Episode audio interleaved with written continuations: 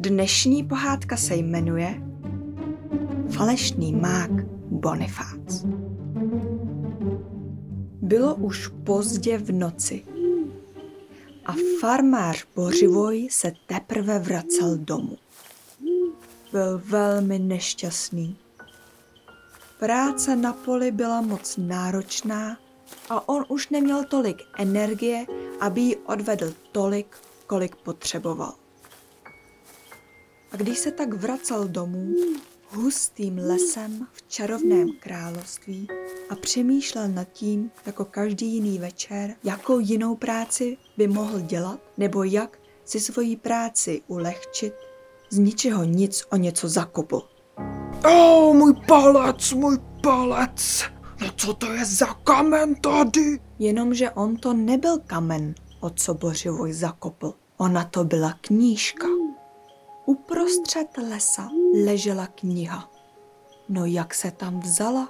Možná to víte, protože jste slyšeli předchozí pohádku. Knihovnice Dobromila se svým novým kamarádem Obrem ji tam omylem zapomněli. Ležela tam dlouhé dny. Foukal na ní vítr, padal na ní déšť a nakonec jí zasypalo listí. Skoro se až zdálo, že tuhle knížku nikdo nikdy neobjeví. To je knížka? Sehnul se a vzal knížku do rukou.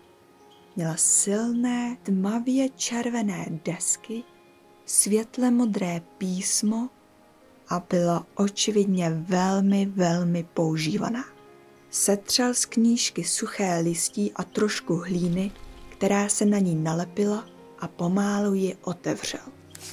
Na první stránce bylo napsáno Magie v čarovném království. Magie v čarovném království? Co to je?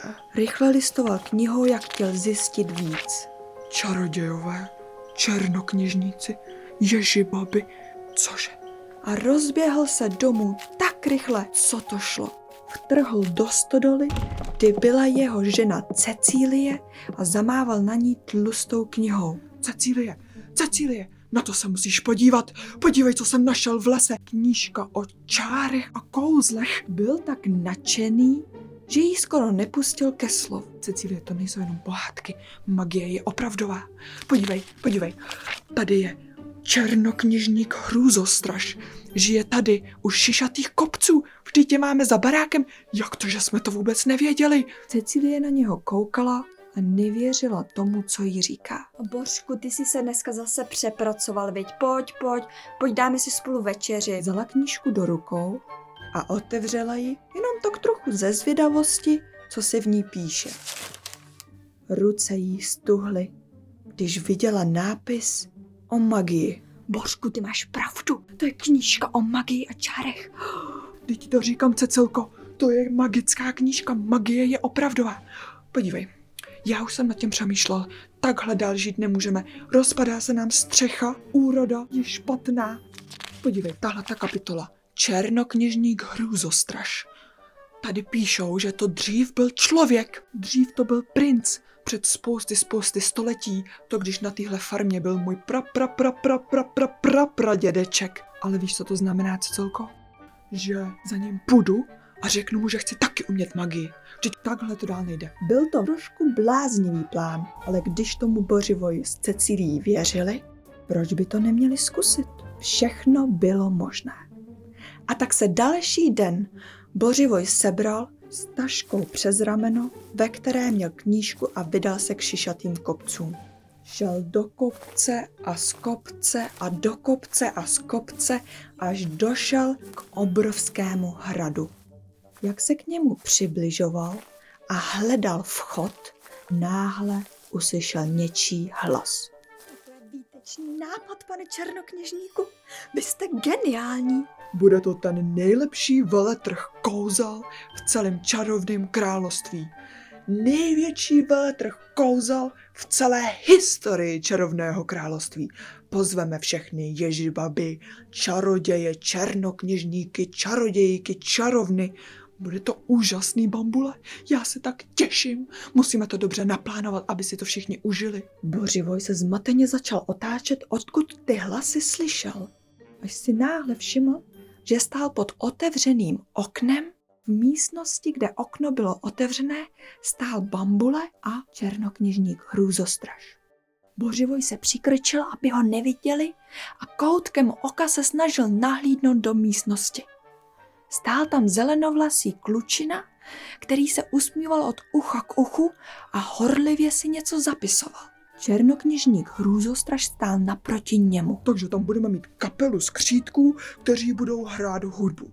A potom tam budeme předvádět ty nejlepší kouzla, který jsme za poslední století vymysleli. Víš, jak jsem nedávno vymyslel ten lektvar, který když naliješ na ponožky, tak oni se ti zašijou sami.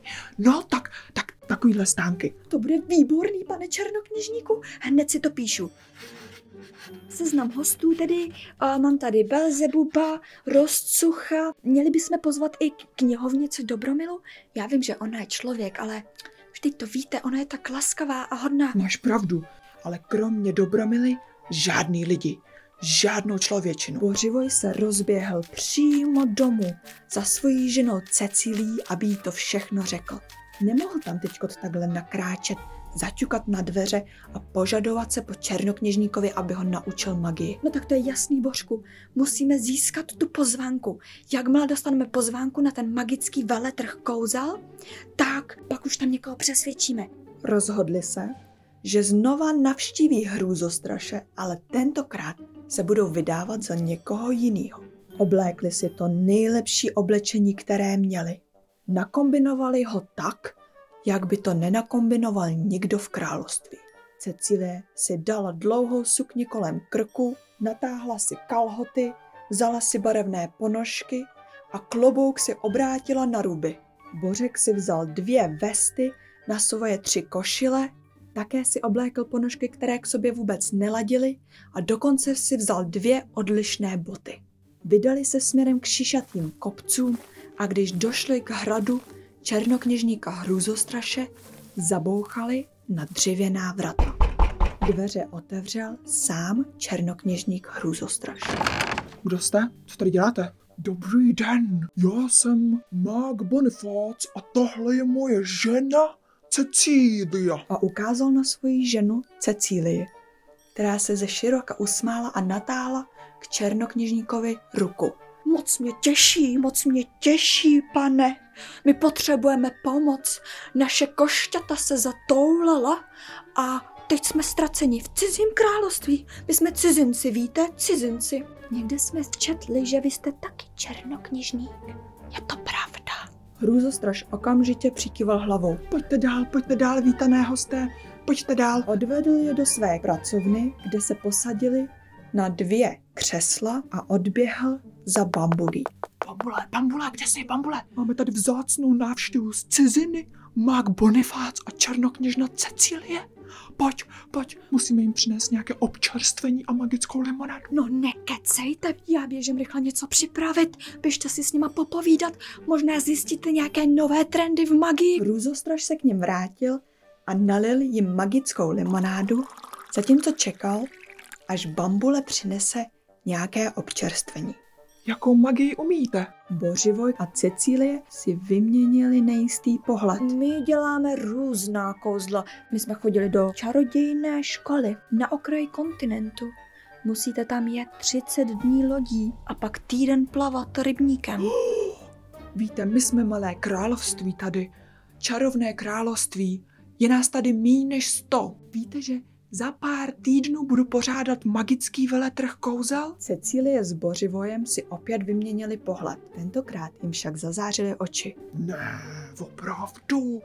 Veletrh. Veletrh kouzel, tak to my v cizině nemáme. A jak to pořádáte? A kdo tam bude? Řekněte nám víc. V tu chvíli bambule přicupital do pracovny a přinesl podnos, kde měl ovoce a zeleninu. Hrůzostraž se mezi tím pyšně napařoval, moc se mu líbil, že se ho ptali na jeho veletrh kouzel. Byl moc rád, že o tom někomu může povyprávět. Rozhodl jsem se, že uspořádám ten největší magický veletrh v celém čarovném království. Tak to nás mrzí, že tady nebudeme. to by se nám taky líbilo se zúčastnit takové parády. Povídali si dál a dál a černokněžník Hrůzostraž neměl sebe menší tušení, že si povídá s falešným mágem a falešnou černokněžnicí. Nicméně, jak si povídali, Bambule začal střádat podezření. Něco mu tam nehrálo. Promnul si tvář, zatímco nad tím přemýšlel. A taky mu připadalo, že mluvili docela obecně. A proč se zajímali jenom o veletrh kouzel, když se mohli zajímat o spoustu dalších věcí? Z myšlenek ho až vytrhl hrůzostrašův hlas. Já bych byl moc rád, kdybyste přijali na můj veletrh kouzel. Víte, jaká by to byla podsta? Mít mága a černokněžnost ciziny? To by všichni koukali. Počkejte, já vám dám oficiální pozvánku. Bambule rychle vytřeštil oči a než se stačil vzpamatovat, černokněžník hrůzostraž byl pryč. Běžel do knihovny, kde měl hromádku pozvánek, které měl v plánu rozeslat. Jenom co ho dostihl v knihovně, jak se probírá pozvánkama, hned mu řekl. Myslíte, že to je dobrý nápad, pane černokněžníku, pozvat je na veletrh kouzel? Vždyť je vůbec neznáme. Podívej se na ně, to jsou vzácní mágové z ciziny. Víš, co to bude znamenat, jestli přijedou na náš veletrh? O tomhle si všichni budou povídat ještě za pět století. Vždyť je vůbec neznáme. Měli bychom být trošku víc opatrní.